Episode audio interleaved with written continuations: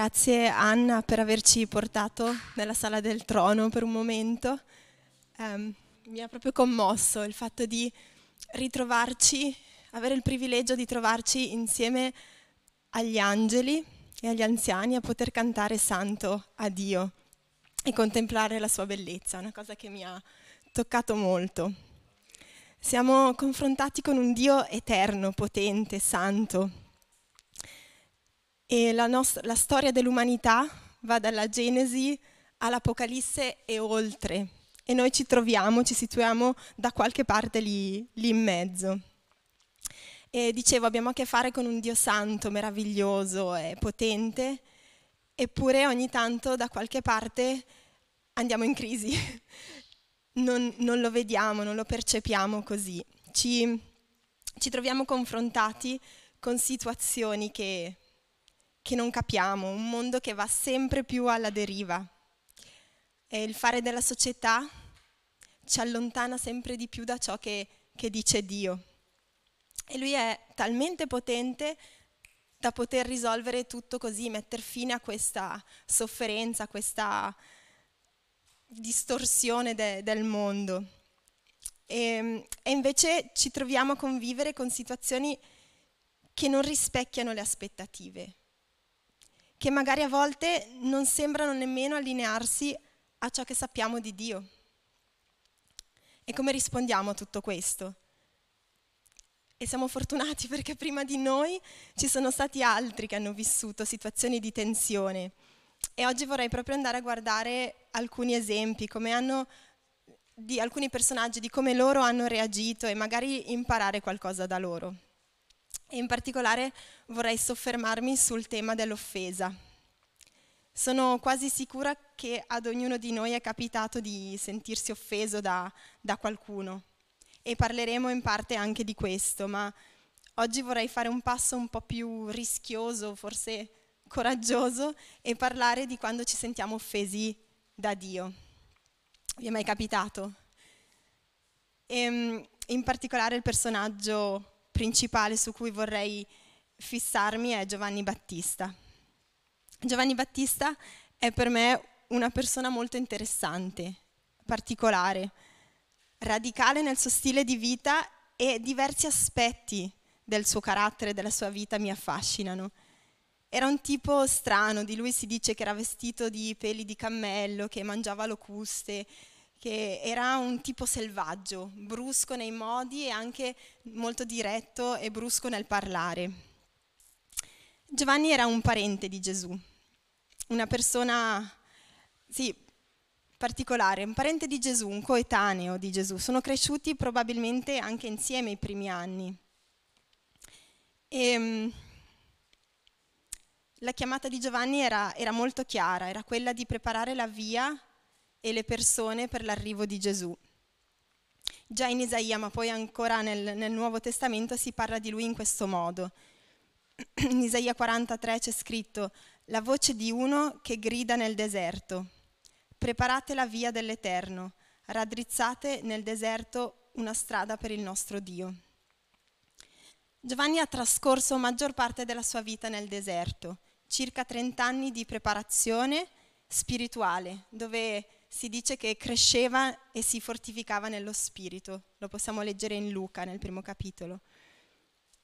E tutta questa preparazione per poi avere sei mesi di ministero, prima di finire in prigione.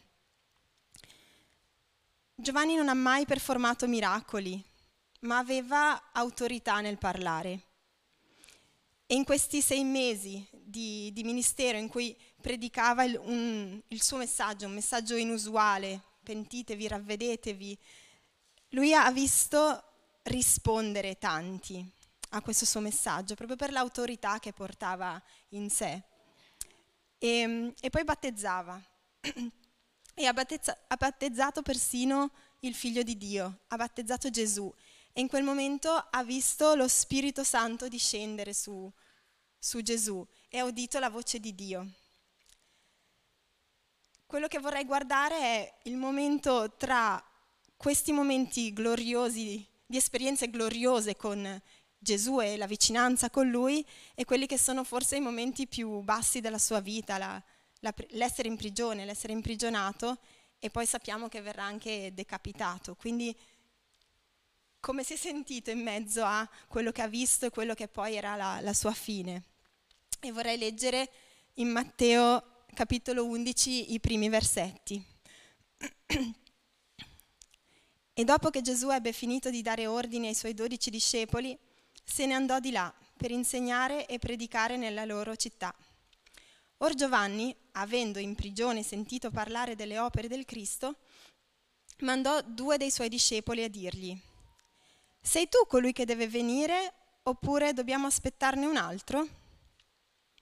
Vorrei fermarmi un attimo qui e immaginarci i pensieri di Giovanni, quali possono essere stati i suoi pensieri. Lui è in prigione e gli giunge voce di tutte le opere che Gesù sta compiendo fuori. Guarigioni, liberazioni, miracoli, resurrezioni, tutto questo. E lui è imprigionato. Quali potrebbero essere i suoi pensieri? Quali potrebbero essere i nostri pensieri? Vuoi che Gesù non mi tiri fuori di qui? Vuoi che non faccia qualcosa per me dopo tutto quello che ho fatto per lui? 30 anni di durissima preparazione nel deserto per solo sei mesi di ministero. No, non può finire qui. 30 anni, almeno 30 anni di ministero, no? C'è ancora tanto da fare, da dire. E in più sono suo parente. Se non altro, almeno questo me lo deve, no? Mi tirerà fuori di qui. Immagino che questo è quello che mi immagino io, ma mi immagino che sono pensieri leciti, no? Comprensibili. E invece no, Gesù non, non lo tira fuori di prigione. Ma come? È fuori che salva, guarisce, eh, libera un sacco di persone e Giovanni sa che potrebbe farlo anche con lui, ma con proprio facilità, e invece non lo fa. E appunto di lì a poco verrà addirittura decapitato per un capriccio, neanche per, perché se lo merita o perché c'è una motivazione seria. Le cose non dovrebbero andare proprio in questo modo, no? E nella nostra logica e nelle nostre aspettative lo scenario sarebbe un po' diverso. Ci potremmo aspettare che Gesù lo libera, i dubbi iniziano a insinuarsi in Giovanni e comincia comprensibilmente a chiedersi se Gesù è il vero Messia oppure no e glielo chiede. Andiamo avanti nella lettura. E Gesù ris- rispondendo disse loro, andate e riferite a Giovanni le cose che udite e vedete. I ciechi riacquistano la vista e gli zoppi camminano i lebrosi sono mondati e i sordi odono. I morti risuscitano e l'Evangelo è annunziato ai poveri.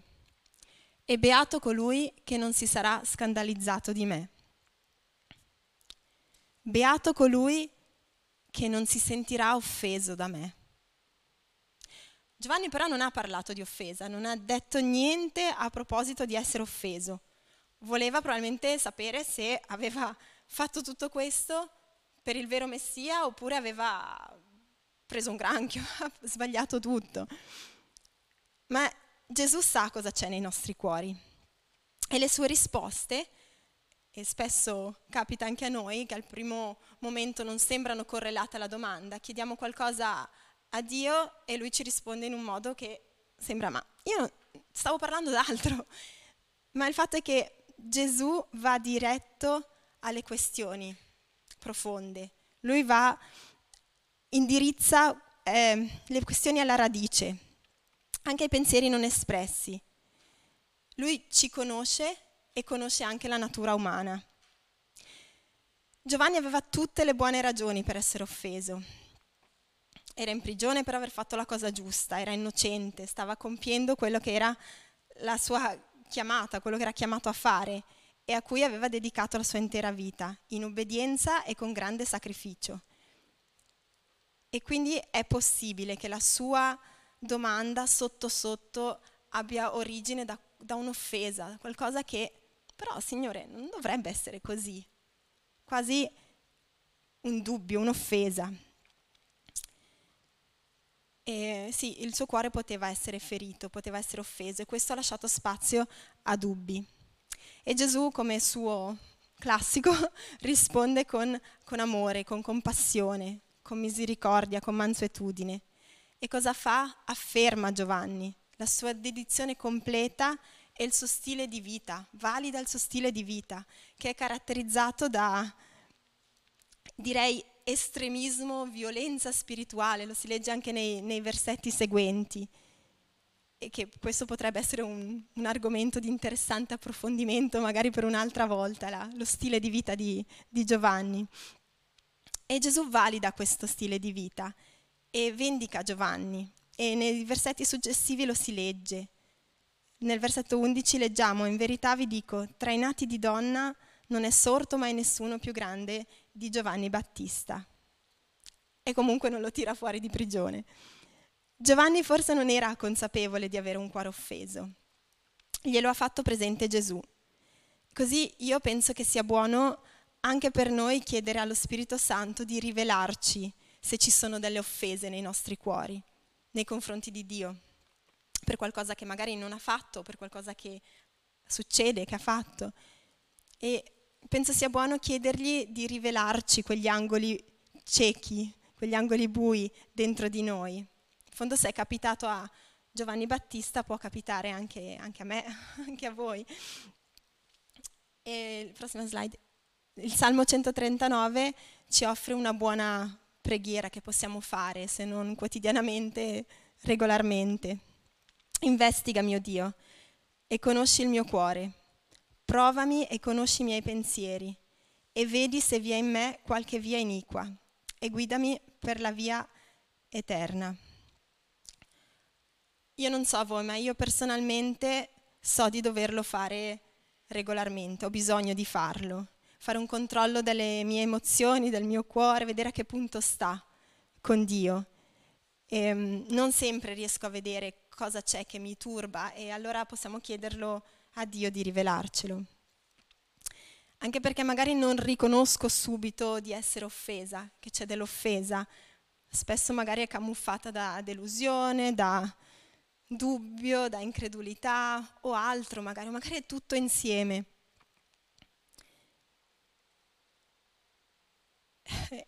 Gesù, se guardiamo Gesù, non ha giudicato, rimproverato o accusato Giovanni. Tu sei offeso, come ti permetti di essere offeso? ma lo ha reso attento. Dio espone queste cose in modo che possiamo spazzarle via, in modo che possiamo elaborarle, che possiamo guarire e permetterci così di avere un cuore più aperto e più predisposto a ricevere l'amore di Dio, un ostacolo in meno tra me e Dio. Lasciamo per un attimo Giovanni Battista, ci torneremo alla fine vorrei ora guardare alcuni esempi nel Vecchio e nel Nuovo Testamento di situazioni in cui i protagonisti avrebbero potuto essere offesi o sentirsi offesi da Dio e vediamo come hanno reagito, come hanno risposto.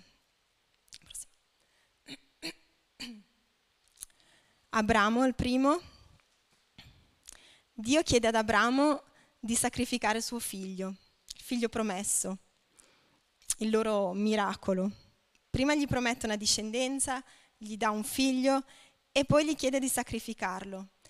Oltretutto questo andava anche contro quello che probabilmente Abramo conosceva essere giusto, insomma che non si uccide qualcun altro. E non si parla tanto di come Abramo abbia preso personalmente questa richiesta da parte, mi, da parte di Dio. Io mi immagino abbia avuto le sue lotte, suoi, le sue lotte interiori. Ma vediamo cosa si dice di lui in Genesi 22, 3.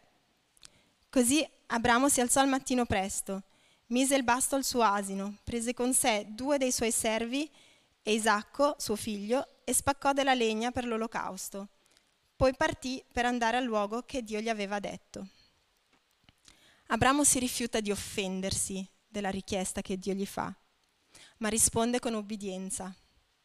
Fa quello che Dio gli ha chiesto di fare. Prossimo esempio, Giobbe. Di Giobbe si dice che è un uomo integro e retto, che temeva Dio e fuggiva il male, nel primo capitolo, il primo versetto di, di Giobbe. E a Giobbe viene tolto tutto senza aver fatto niente per meritarselo. Nel Vecchio Testamento si, si vede spesso, viene più volte visto, che quando si fa la cosa giusta, si segue la legge, ci sono poi benedizioni, c'è più facilità e quando invece si volta le spalle alla legge le cose iniziano ad andare male. Sono molto semplificato, però c'è un po' questo aspetto. E Giobbe era un uomo integro e retto, temeva Dio, fuggiva al male, non, non faceva nulla per tirarsi addosso delle disgrazie. Eppure gliene sono successe di tutti i colori, quindi come la mettiamo con la sua esperienza personale? Vediamo come risponde in Giobbe, primo capitolo, i versetti 20 e 22. Allora Giobbe si alzò, si stracciò il suo mantello e si rase il capo. Poi cadde a terra e adorò e disse, Nudo sono uscito dal grembo di mia madre e nudo vi ritornerò. L'Eterno ha dato e l'Eterno ha tolto. Sia benedetto il nome dell'Eterno. In tutto questo Giobbe non peccò e non accusò Dio di alcuna ingiustizia. Giobbe si rifiuta di offendersi, ma risponde adorando e benedicendo Dio. Altri esempi siamo tu e Dio.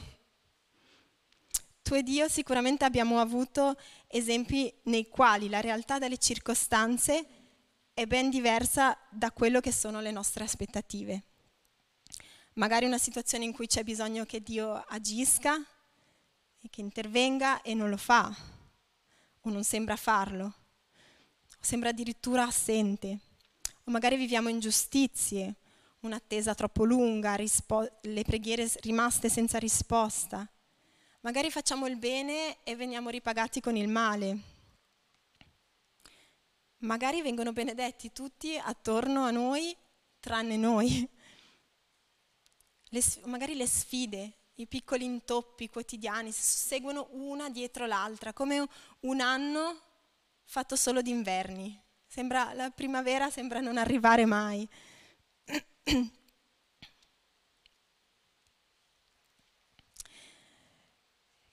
In tutto questo facciamo fatica a conciliare quello che leggiamo su Dio, quello che sappiamo essere vero su Dio, le sue promesse, con la realtà delle nostre circostanze, di quello che viviamo.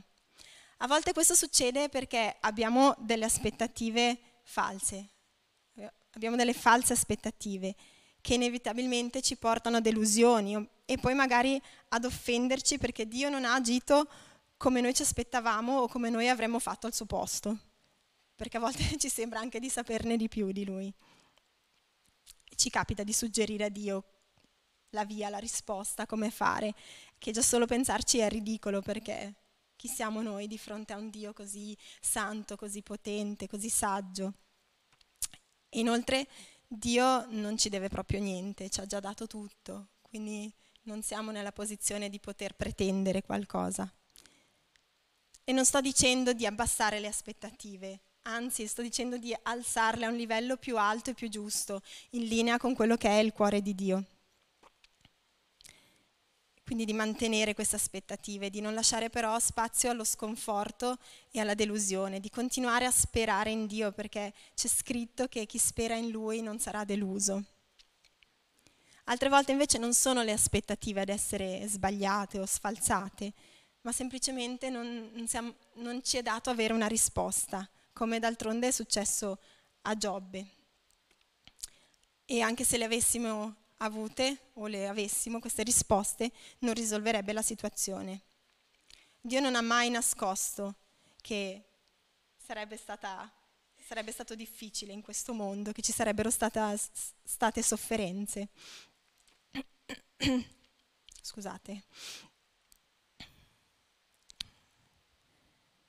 E a volte appunto dobbiamo semplicemente lasciare andare, accettare che lasciare andare il nostro diritto a comprendere tutto e accettare che, che c'è del mistero e fidarci di, di Dio. Consapevoli che non è ancora la fine della storia e che Lui è l'unico che conosce la fine dall'inizio. E ricordiamoci che Dio, oltre che ad essere buono e ad essere buono con te, è anche molto bravo nell'essere buono in quello che fa. E quindi possiamo fidarci e affidarci a Lui. E se vogliamo sperimentare quella pace che va al di sopra di ogni comprensione, dobbiamo rinunciare al diritto che ci accogliamo di, di comprendere tutto, di comprendere ogni cosa. E intendiamoci, Giobbe non ha accettato, accolto così facilmente ciò che succedeva, ha lottato, ha affrontato le emozioni che stava vivendo, le domande che, che emergevano, i pensieri i dubbi che nascevano dal contrasto tra ciò che sapeva di Dio e quello che stava vivendo. E i dubbi nascono proprio lì, quando non riusciamo a conciliare queste due cose. Quando viviamo nella tensione tra ciò che la Bibbia dice e sappiamo essere vero di Dio e quello che viviamo e sperimentiamo attraverso le nostre emozioni e la nostra esperienza. Lottiamo con questo, poniamoci domande permettiamoci di sentire quella tensione e poi, come hanno fatto Abramo, come ha fatto Giobbe e tanti altri, rifiutiamo di sentirci offesi da Dio, lasciamo andare questo diritto e affidiamoci, fidiamoci di Dio. Un ultimo esempio, forse il migliore, è quello di Gesù. Gesù capisce questa tensione, capisce il rischio di offendersi Pensiamo alla sua esperienza nel giardino del Getsemani. Avrebbe anche lui potuto offendersi per la scelta del padre e l'apparente ass- eh, assenza in quel momento. Avrebbe potuto anche lui cedere allo scoraggiamento, alla ribellione, all'offesa, alla rabbia, alla rabbia nei confronti dei suoi discepoli che si sono addormentati invece di vegliare con lui alla rabbia nei confronti nostri, in fondo è per noi che è andato lì, alla croce. E rabbia magari nei confronti di suo padre che proprio questa strategia doveva scegliere, così difficile, così dolorosa. Avrebbe potuto disobbedire, dubitare della bontà di Dio. Scoraggiamento, ribellione, rabbia, offesa, disobbedienza, dubbi. Vi riconoscete in questo?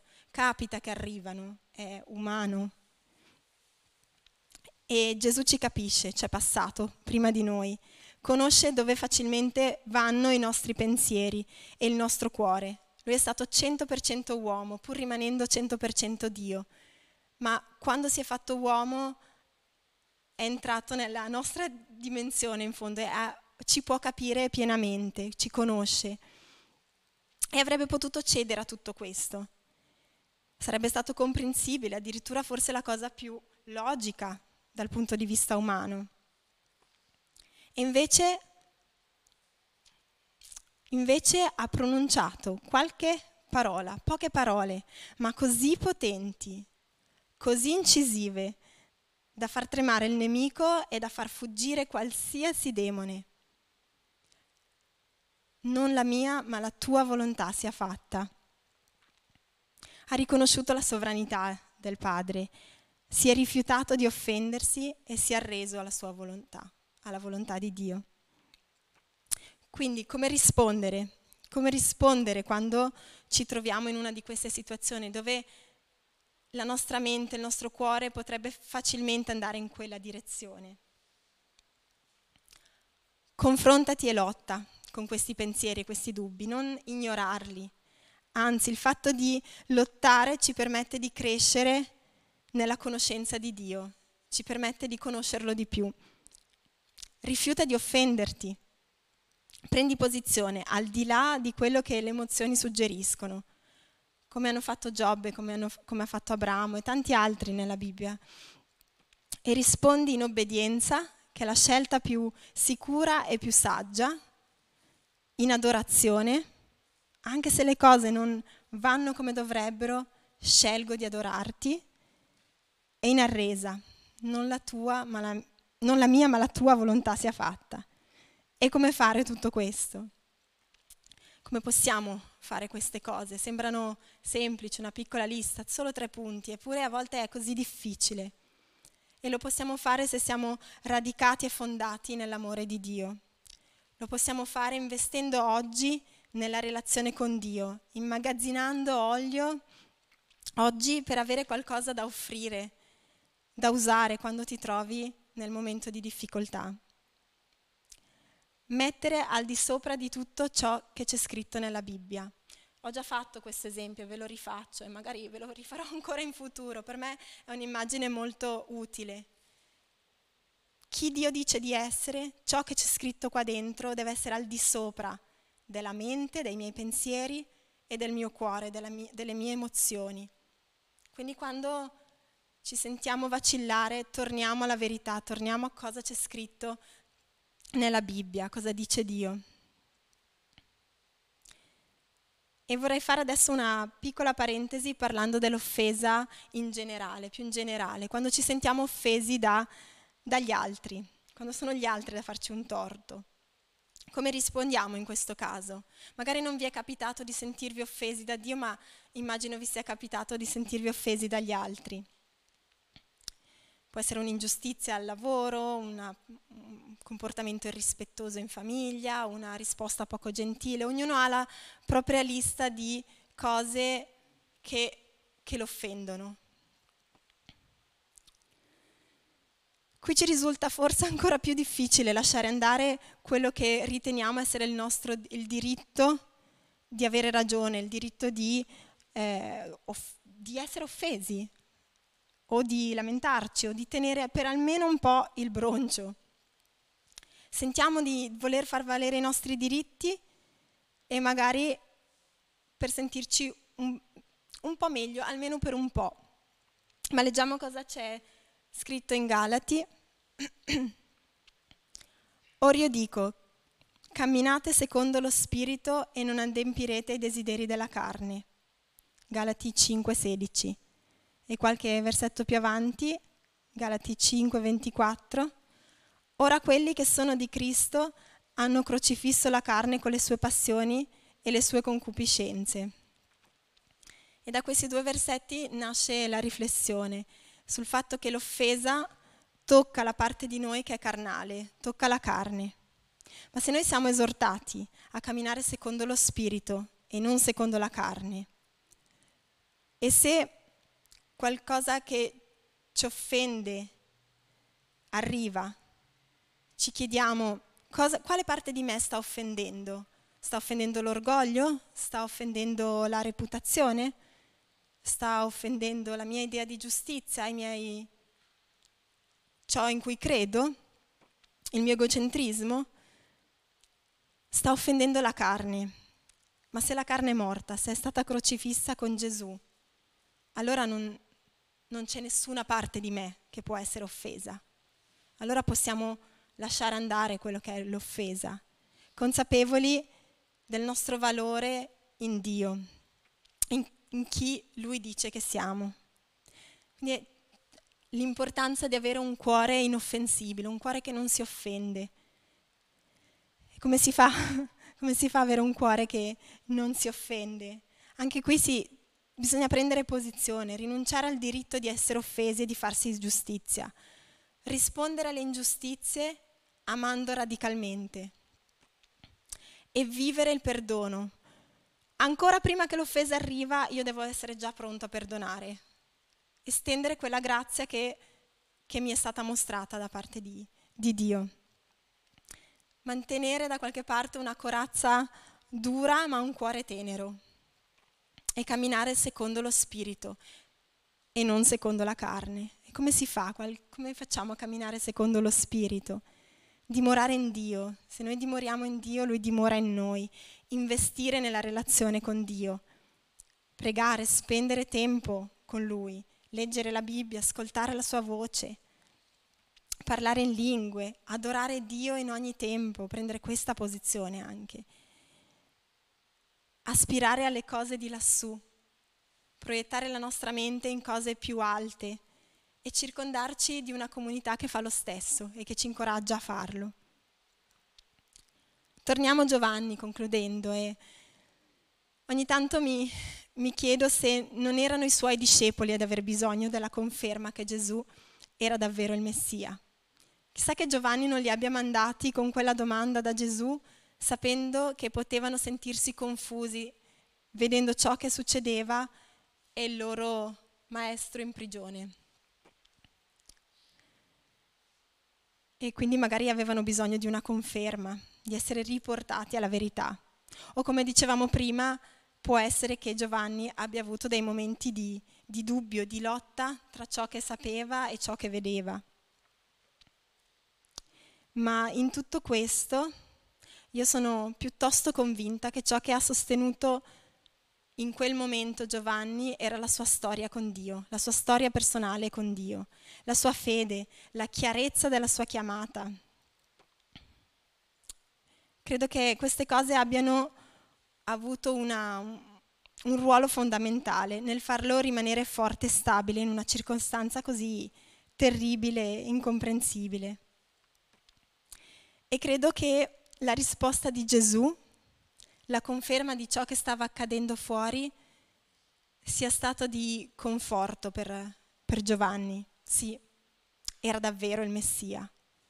E allora il comprendere le circostanze e la realtà della sua situazione passavano in secondo piano. Ciò che contava era che Gesù era davvero il Messia.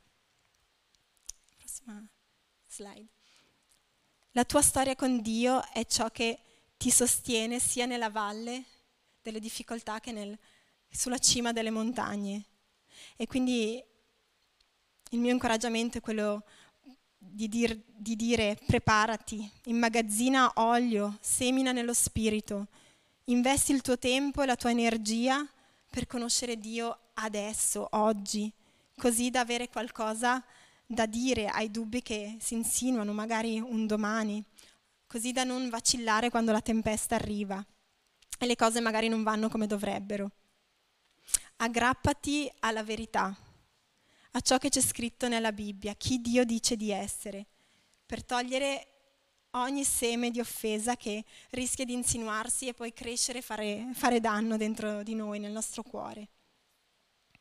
E a volte mi chiedo, ma è possibile? Quando tutto attorno non sembra dare gioia e abbondanza, mi dico che l'unico modo in cui è possibile è che ci sia un intervento sovrannaturale, che ci sia lo Spirito Santo, che ci sia Dio che ci accompagna in questo. E poi un'ultima cosa è quella di confidare nel carattere di Dio, in chi dice di essere, nella sua bontà, nella sua giustizia, nei suoi tempi, nelle sue modalità è, come dicevo prima, è l'unico che conosce la fine dall'inizio, che conosce la storia intera.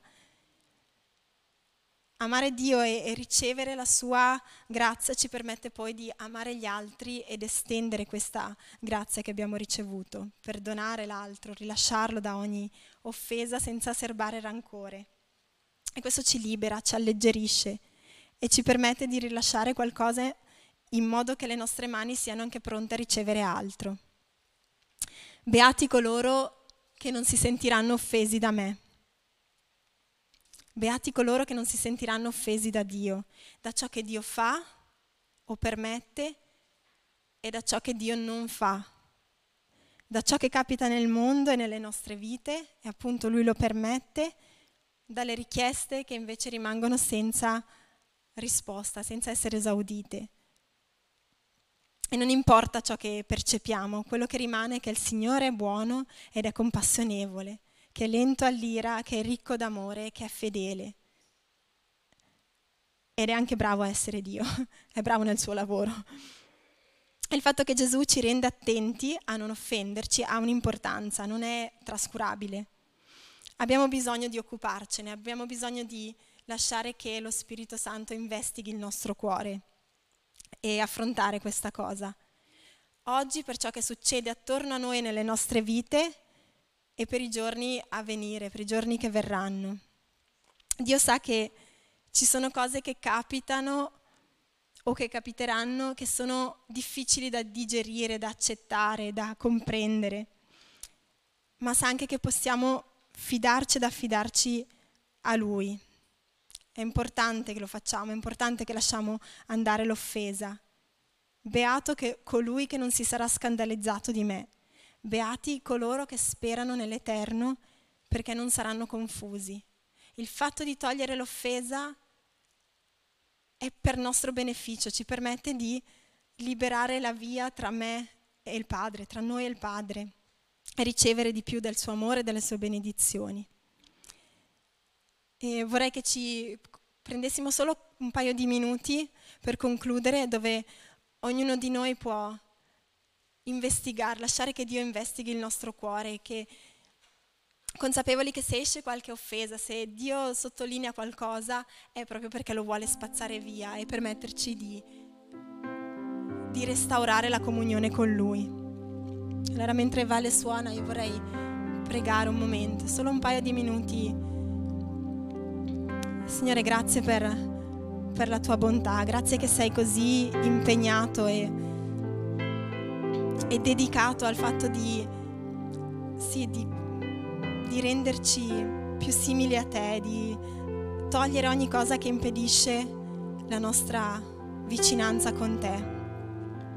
Quindi la mia preghiera, Signore, è che tu possa investigare il nostro cuore, investigarci, conoscere ciò che c'è nel nostro cuore. Ti chiedo di far emergere se c'è qualche offesa, qualche delusione, qualcosa che facciamo fatica a a conciliare con quello che sappiamo essere vero, Signore. Grazie che,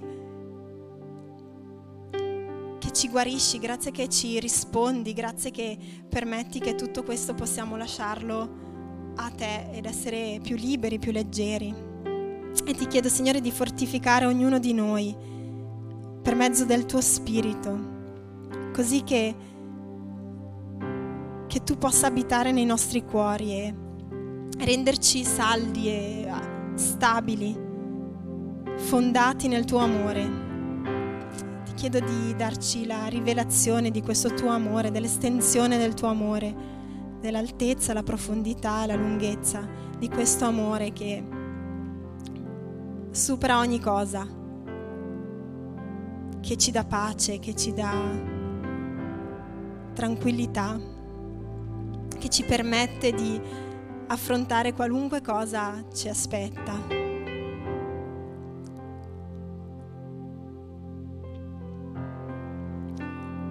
Ti chiedo perdono, Signore, se da qualche parte mi sono presa il diritto di offendermi.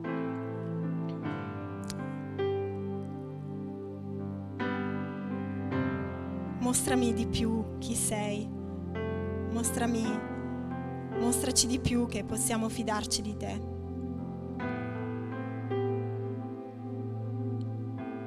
Ti chiedo di benedire ognuno qui, Signore. Grazie che lo avvicini di più a te. Grazie che, che ami ognuno così tanto da voler spazzare via qualunque cosa si interpone fra, fra te e Lui.